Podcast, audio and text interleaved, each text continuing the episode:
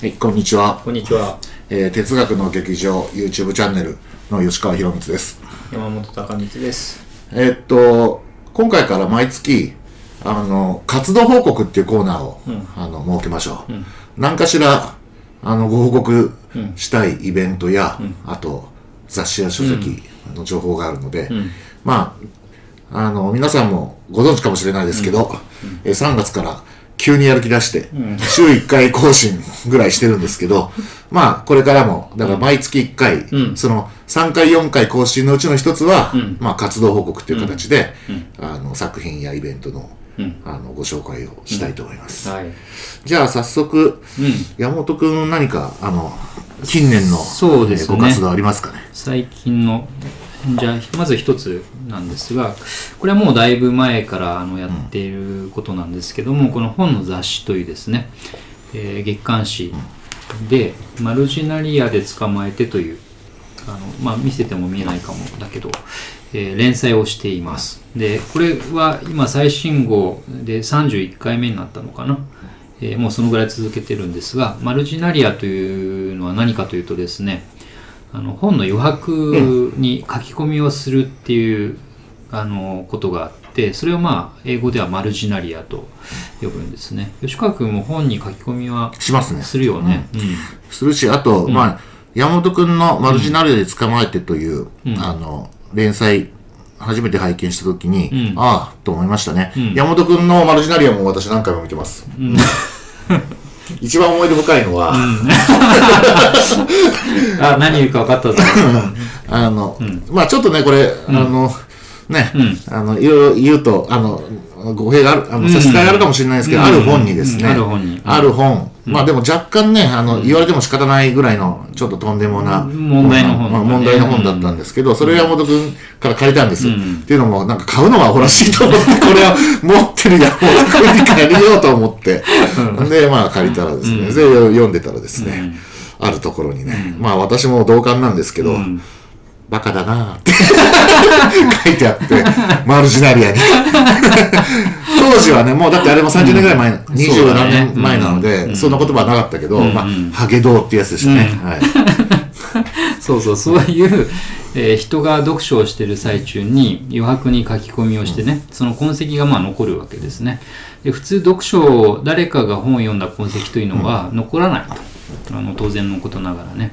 えーしかしながらですねあのマルジナリアという観点であの古い本を見ていくと実はあの、えー昔から人はいろんな本に書き込みをしながら読んでいたことが分かっていて 有名なところでは例えばアイザック・ニュートンなんかは、あの自分が出した「プリンキピア」っていう、えー本にですね初版に自分でこう間違いを直したりですねあのコメントを書き込んだりしてそれが次の第2版に反映されるとかそういう書き込みをする人もいればねあとあのこれは連載でもいつか取り上げましたけどねあの翻訳書を読んでる人が翻訳の間違いをどんどん自分で直してっちゃってねここが読めてないとかそういうことを書いてる例とかですねたくさんあの例がありまして、えーそれってねひどく面白いんだよね、あのつまり私たちって他人がどうやって本を読んでるかって普段あんまり知る機会がないんですけどマルチナリアにはねそれが残っていてあそんな風にも本を読めるんだっていうことがねあのなんていうのかな実感できるっていうと言い過ぎかもしれないんですけど、えーそういう痕跡に触れることができて、自分にとは違うあの読み方がねあのあるんだっていうのを教えてもらえてそれは愉快なんですね、まあそんなこともあって、えー連載をしておりますと。でまあひょっとしたらそのうち本にまとめるかもしいや、れません。これは話題になるでしょう。ん。なるといいな。あとね、書評書きやすい。あだってみんな気になるもん、あマルジナリア。そうん。しかもマルジナリアの本ってあんまないじゃん。こないない、うん、そうなのよ、そう。れはもう書評になりますね。んという感じでね一つやってますけど。そういえば、うん。あの別の収録でうん。お話ししたけど、我々の大学時代のうん。生協、うん。そこで本を選んでくれてたうん。生協のね、うん。方が、うん。あの、えー元学生運動家で、うん。で彼からね私トロツキー選手を借りたことがあって。ごそっと借りたの、うん。こう読んでたら、うん。こうマルジナリアにね詩が書いてあるんですね。うん空き缶を蹴っ飛ばし蹴っ飛ばしとかって書いてあって、うん。まあそういうくさくさした若者特有のこう焦燥感の、に駆られた、うん。そういうあの新象風景がね、うん。こうパッとうん。そのだいぶ上の世代だしでしたけど、うん。彼ら、うん。あのぐっと迫るも胸に迫るものがね。ん。てかトロツキー選手を借りたんだその 選挙の いろいろね、なんかね、う教えてくれたの。いろんなことを。うん。あの、勝手に。あ頼んでないんだけど。あの行って本とか注文したり買ったりしてるうに見どころがあると思われたんだ。ああの、めちゃめちゃ買ってたので、うん。あの、なけなしのうん。お金で。う。んそれでね、ん。あの、赤ちょうちんっていうか、うん。飲み屋にうん。連れて行かれてうん、弁償法とは何かっていうのを、ことを、うん。マッチ箱、あと中のマッうチん。を、で、こう説明うん。してくれた。うん。全く理解できなかった。そういう思い出があります。で、家に帰って、トロツキ選手読んでみたら、ん。その詩が書詩いてあっが書いてあったと、うん。それは忘れられないね、うん、ということでしたた。ね。まあ、本の雑誌関係ではですね、あの、二人で書いあの書いたというか、うん。あの、対談したものがあですね、そうでしたね。うん。うん。あの、本の雑誌社から、ん。あの、本の雑誌編集部編ということで、手のひら1っていうね、ん。あの、ちょっと可愛いこういうカルチャうん。ー書籍が、んあの、発刊されました。ん。これも本屋並んでるのかな？そろそろ並ぶ、うん。そろそろですね。うん。これ中身がすごくてですね、うん。まず特集、うん。中村哲、うん。あの、医師でペショワール会の代表で、まあ残念ながら亡くなってしまいましたけど、うん。あのパ、パキスタンやアフガニスタンで医療活動されていた中村哲さんにた関する、ん。あの特集とですね、まあこれだけでもすごいんですけど、また注目はですね、ん。大山健さんの評論、うんマンションポエム東京論、来たねこれ。これはちょっと読むしかないんじゃないでしょうか。うん。あの、ちょっとね、マンションポエム知りたいでしょ。一つ、じゃあ、うん。引用してみましょうか。 Age of Discovery、ついにこの地が目を覚ます。もうマンションの広告に、あの、書いてある、あの、ポエムのことをマンションポエムと言うんですけどね。これについての評論ですね。不思議だもんね、あの言われてみるとね、あのなんていうのかな。同じ人が書いてるわけじゃないのに、どこのデベロッパーのあの広告を見ても、そういう。感じのね。雄大な、うん。なんつったらいいんですかうね。んいや、でも、マンションでしょってうん。なるんですけどそうなね。んだよね。で特有の言葉遣いがあってなんだっけ？なんとかに住まうとか、ね、そうそうそう。うん。あれが不思議なカルチャーだね確かに。あさっきの、ん。あの、ついにこの地が目を覚ますの、 Age of Discovery はね、こう続きますね。大航海時代、かつて既存の価値を超え、大いなる可能性を秘めた新天地を求めて、太陽へと航海に乗り出す人々がいた。そして今、三千たる魅力を発信し続ける、この東京という大地に、粛然と発見を待つ地がある。どこ行っちゃうのそれ杉並なんですけどね。方南町。大航海時代にもう被験する、うんまあ、こういうね。杉並区、うんやっぱこれ気になりますよね。うん確かあの大山さんってそういうなんていうの？マンションポエムうん。をたくさん集めてコレクション。なさってツイッターでも何度うんか、あの拝見したことがある。そうだよね。すごく面白い。ちなみに私、あの、うん。えーっと、仙川っていう町の近くに住んでるんですけども、うん。調布市の、ん。仙川ありましたね。うん。そこは正常でもなく仙川でもない。ん。そして正常でもあり仙川でもある。どこなんですか？どこなんですか？なんだよっていうね。でもね、これがね、結構わかるんですよね、うん。感じがね。うん。だから、ある種、プって笑っちゃうようなものでありながらも、まあ、訴えかけるものはある。ううん。んあるあるになってるわけね、うんそうそう。ん。だからあながちデタラメでもないってでそう、デタラメでもないんですよ。うん。だからこそ、ん。まあ、その、大山さんはこれ評う論ん。するに値するものだっていうね、文化論としてね。うんまあ、そういうものの、まあ、末席を汚している我々は、のコンテンツは何が載ってるかというと、あそうでしたね。これ説明す、紹介するのを忘れてました。うん。えー読みたいを叶える春の読書ガイドっていうのが載ってます。ん。で、これ、何話したかっていうと、ん。まあ、簡単に言うと、我々の中高生時代の、うん。まあ、初めての本との出会いみたいうんな、うん。そうでした、そうでした。あの、そういう、あの、中高生時代に絡めて、まあ春何読んでみようかな、うん。あのどんな本読読もうかなと思ってる人に、うん。ちょっとおせっかいながらも、うん。あの本を進めるう。ん、でまあ自分たちの頃はこんなことでしたね、というね、うん。お話をして、それから本の読み方。あそう。だねん。あの別に、えー頭からおしまいまで目を通さないとね読んだことにならないなんていう脅迫観念にとらわれなくてもいいんじゃないの、とかねそういう、えー読み方についてもうん。議論しています。まあある種このあの人文的あまりに人文的のスピンオフみたいなうん、内容になってますので、はい、もしよかったらうん。手に取ってみてください、はい、お楽しみください。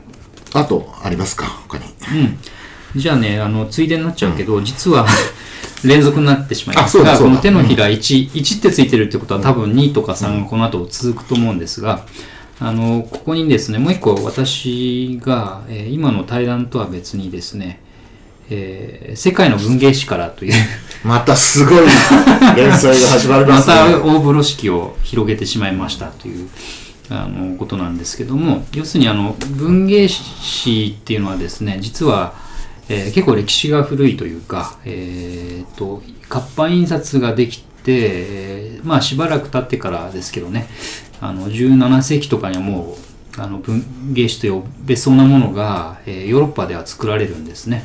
で見ていくとねあの結構いろんな名だたる作家が文芸誌作ったりそこにあの投稿して、まあ、要するに今でいう同人活動ですねそれであの盛り上がるっていうかあのそういうシーンもあったりね、えーするし今でも多分世界中にあの我々がよく知らないだけでいろんな土地にいろんな言語の文芸誌があったりしてまあそれをあの完全にパクリなんですけど世界の車窓からみたいにして、あのうん毎回こう、今日はあの中国のなんとかなんとかっていう文芸誌をとか言ってね、あの一個ずつ取り上げて、えーその中身とかですね、歴史とかをお見ていくと何か楽しいんじゃないかという、そういう目論見みで、あの連載を、これはウェブ本、本の雑誌のウェブでやる予定なんですが、そのプロローグをここに書きました。あそう。これは本の雑誌で連載することになるわけね、うん。じゃあ毎月か。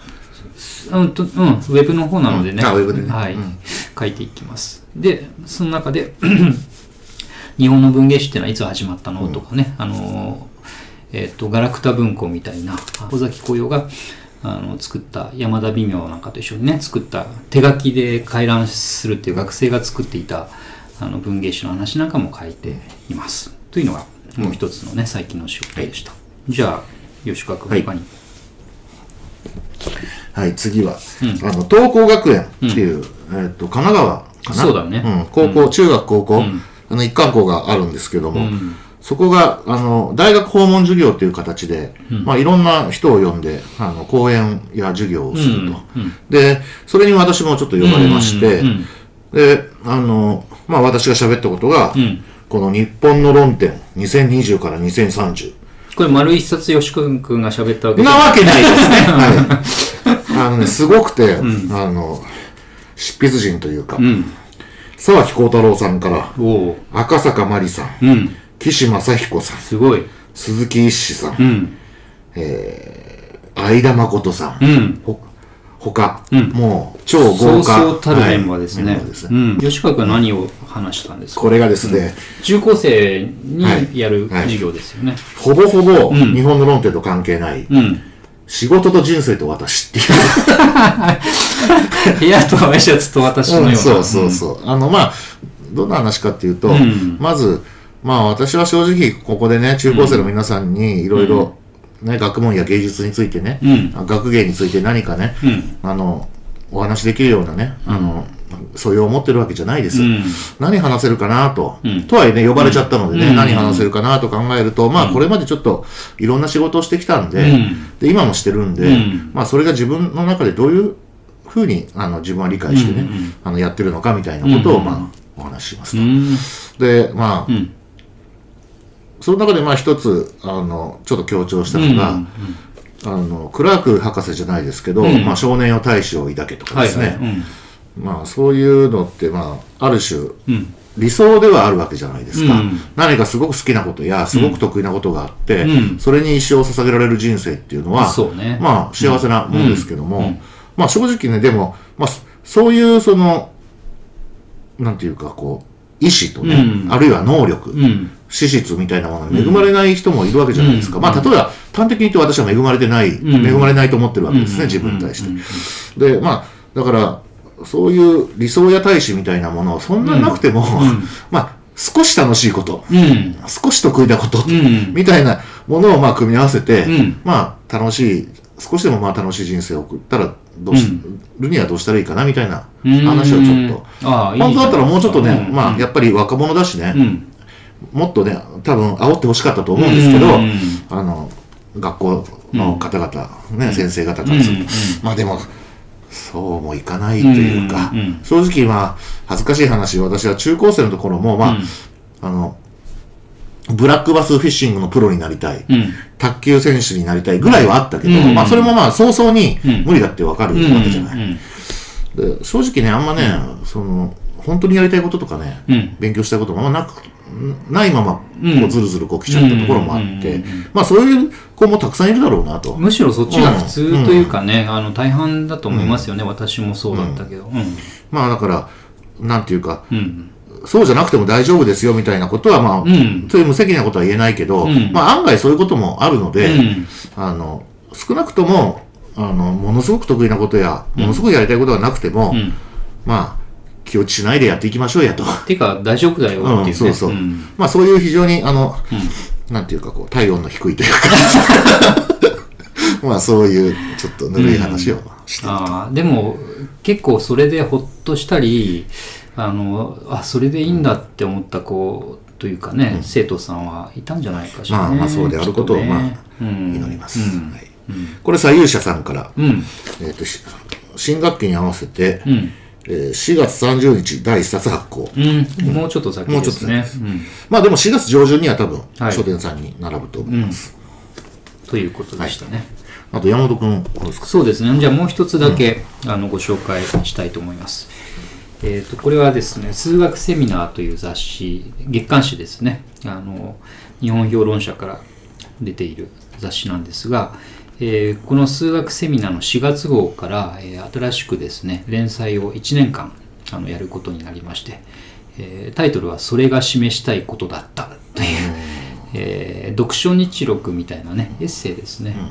でまあ、あの数学セミナーなので取り上げる本は大体数学の本か自然科学の本なんかを、えー、毎回23冊取り上げようということで、えー、この第1回の4月号はうんとですね数学っていうそもそもね日本語で言う数学っていう言葉がどこから来たんだろうっていう話からねあの解き起こして、うん、山本君らしい、うん、またそれかって言われちゃうかもしれないんですけどね数学がどこから来たかというので、えー、明治前後にやっぱりねそれは作られる言葉なんだけどねそんな話をあのしたりしてますでまあこれが示したいことだったっていうのは何なのかっていうとですねそれだけあのちょっとお話しすると、えー、QED ってあるでしょ、うん、あのよくミステリーなんかでもねあの探偵が、うんえー、最後に格好つけて QED って言ったりすることが、うん、まあ最近あるかどうかは知りませんけど。スピノザの市川を読んでてね。ああ、そうです、そうです。QED ってきますね。うん、つまり、あの、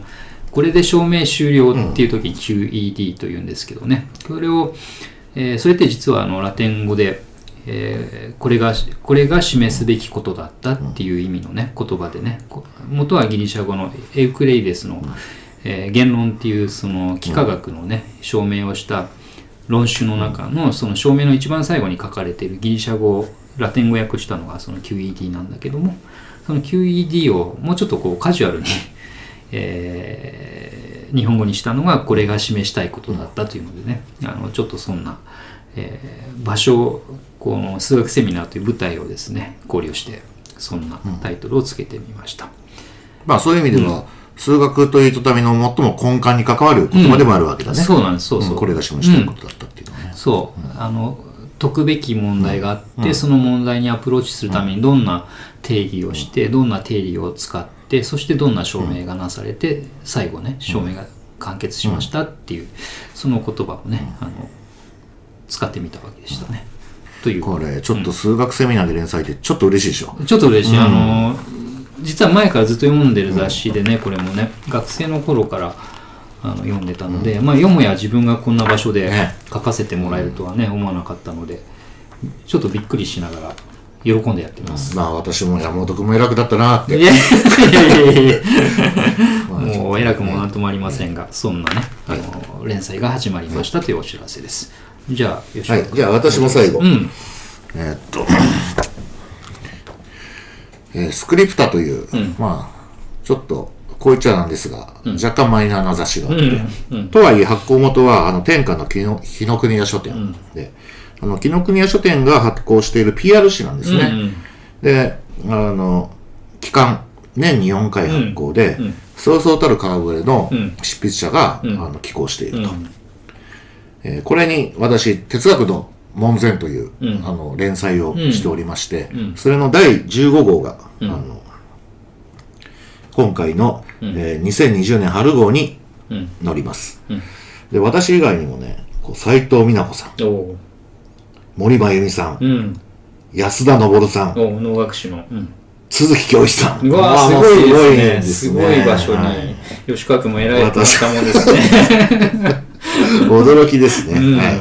何を書いてる連載これね、あの、ちょっとさっきの日本の論点と、あの重なるんですけど、まあ、たまたま、あの、なんていうか、重なっちゃったんですけど、あの、手作の門前っていうこの連載は、大体面白いよね。うん。うん。要するに、門前の小僧を習わぬ教を読むっていうことで、うん。まあ私は単なる門前の小僧に過ぎないと。うん。哲学に関してっていうかね、すべてに関してなんですけど、でもそれなり、でもそれなりに門前でいつもこう掃除、ね、ほうきでん。吐いてたら、まあ、門の中からお経が聞こえてくるわけじゃないですか。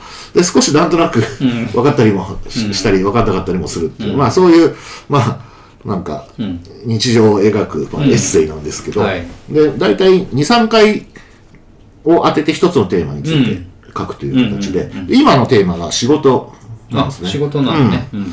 それで、あの、まあ、今回は、あの、ヤフーに入って現在までの話を書いた。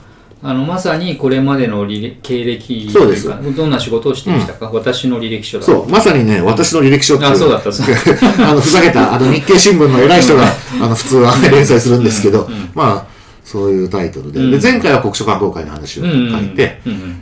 あの、私、あの、大大学を出て、最初に勤めた会社は国書観光会だったので、そうでしたね。で、その後ヤフーに入ってっていう形で、まあ、で、ちょっと普段しないような話も、ちょっとしてるので、あの、よかったらご覧ください。今回はヤフー時代の話が中心？そうです。ん。で、あとはやめて、まあ、今の、ん。あの、分泌業に至るまでの話を書いてます。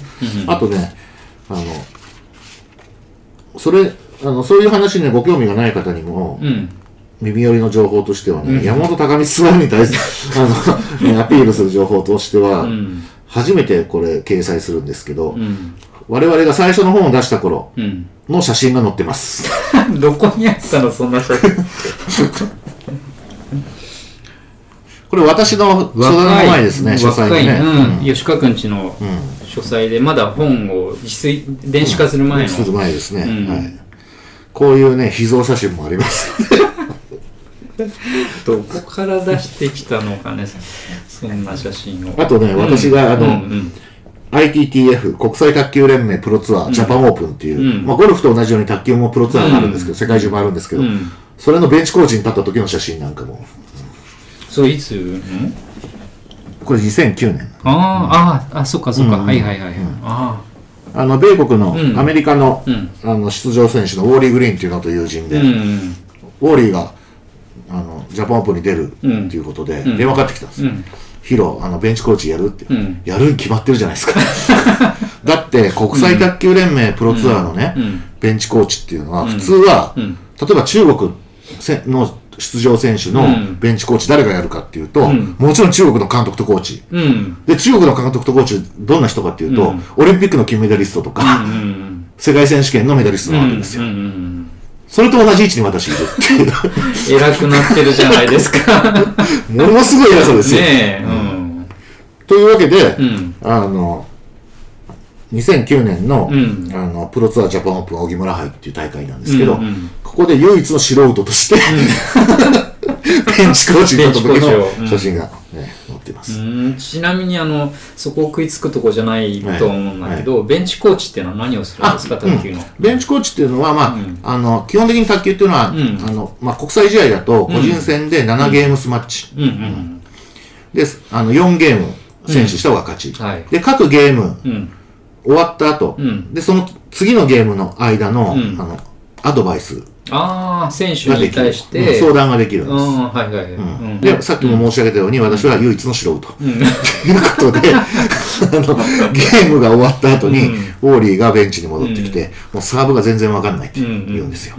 で俺もわかんないって。俺もわかんないから心配するん わかるわけがないと。まあそんな感じで非常に、あの思い出深い。うん、面白い。そんなことも書かれている。うん、そんなことも書いています。よかったら。で、これは、あの、全国の紀ノ国屋書店にもありますし、うんあと、紀ノ国屋書店が、あの、やっている、あの、キノッピーといんう電子書籍、ああ、はいはい。電子版もある。電子版も、で無料、全部無料です。うん。素晴らしい。うんありますので、もしよかったら読んでみてください。はい。まあ、あ、あとそうだ、んあの、えっと、詳細は、んあの、追って、あの、ツイッターやウェブなんかで、はいあの、あるいは来月のこのうん YouTube でも、あの、お伝えしますけれども、はい。えー我々の新刊、うん。その悩み、エピクテトスならこういうね、これの観光記念イベントが、えー4月の下旬頃に行われます。あ、そうでした、そうでした。えっと、場所は青山ブックセンター。そう、青山ブックセンターでゲストをお招きしてね、え3人でお話ししようと思っています。えっと、ゲストは斉藤哲也さうんんかな？うんまあ、あの、後でまた、あの、ご連絡しますので、ちょっと4月下旬開けといてください。ざっくりしてますというわけはいでした。。まあ、そんな感じですかね。うんはいはい。どうもありがとうございましたありが。とうございました。